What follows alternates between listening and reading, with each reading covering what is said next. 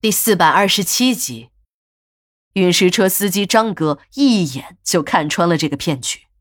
强子，你就是个猪脑子，你也不好好想想，如果那戒指真的是白金的，那么名贵的东西，怎么可能只装在普通的信封里？要我看呀，不是铝的，就是铁皮的。强子不服，张哥就拿了那枚戒指，让大家一起鉴定。这一鉴定，还真的出了结论：这枚戒指既不是铝的，也不是铁皮的，而是地地道道的白钢制成的。刘姐当场道出了其中的玄机，说这种戒指在公园夜市的地摊上有很多，都是一块钱一个。强子被人宰了一回，花了十块钱买了个一块钱的东西，虽然有些憋气，可也算不上什么大当。这事情呢，也就在同事们的笑声中过去了。强子最初是想把这戒指扔掉了事，但还是没有舍得。最后，强子决定试戴一次再扔，也不枉自己花了一次钱呢。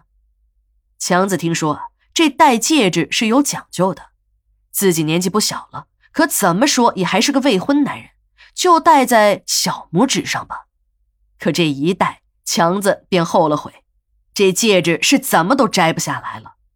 强子的手指较正常人偏粗一些，人也长得很敦实，属于那种车轴汉子的类型。虽然有些矮小，但是相当的壮实。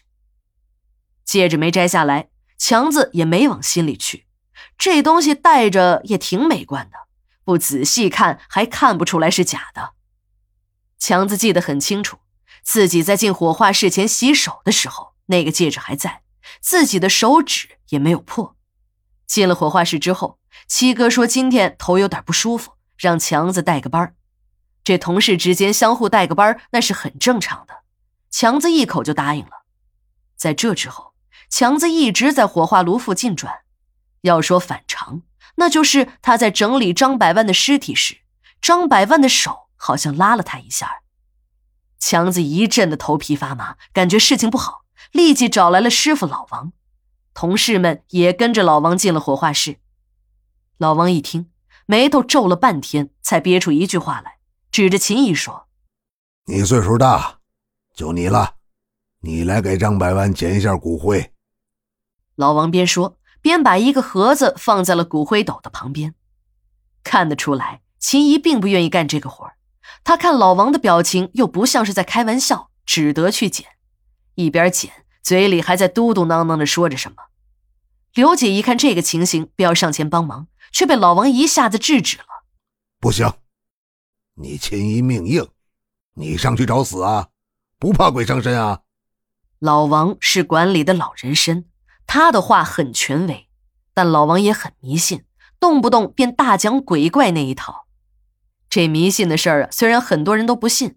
但经过老王的嘴里说出来时，却是应验的多，不应验的少。刘姐刚迈出去一步，便又退了回来。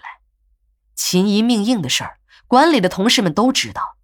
秦姨小的时候，算命先生就给她算过，说她是八字犯天煞，小时克父母，嫁了人克男人。这样的女人命硬得很，是百魔不侵、百鬼不犯的金刚之身。男人要有了这样的命，一定是非富即贵；而女人有了这样的命呢，则是注定孤独一生。也不怪别人这么说，算命先生的这些话在秦姨身上都应验了。秦姨不到十岁时便父母双亡，嫁人后不久，这男人就病死了。别人呢是不敢直接说秦姨命硬的，只有老王年龄大了，说话也就不那么讲究了。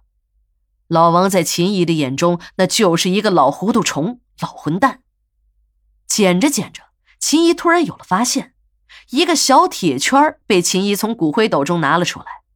大伙儿凑近了一看，竟然是强子的那枚白金戒指。还别说呀，这白钢还真的是很经得起炉子烧的，上千度的高温竟然没有让这枚戒指有任何的损伤。七哥看强子因为给自己带班伤了手。很过意不去，忙上前和强子唠叨。还没等强子说话呢，老王说话了：“我说老七呀，和你说多少次了，咋就不长记性呢？啊，这次你头疼躲过一劫，这是强子烧的。如果是老七你，那个死鬼一定会把你整个人都拖进火化炉，你还能在这站着，说不定早就和那个一样变成灰了。老王一边说着，一边用手指了指骨灰斗里的骨灰。这下七哥记住了，无论什么时候也不能看那些死人的眼睛。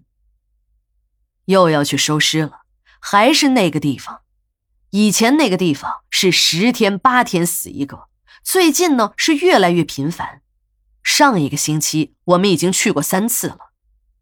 张哥的车出去跑业务了，又得我和秦姨去。一听要去那个地方，我的心里就咯噔一下。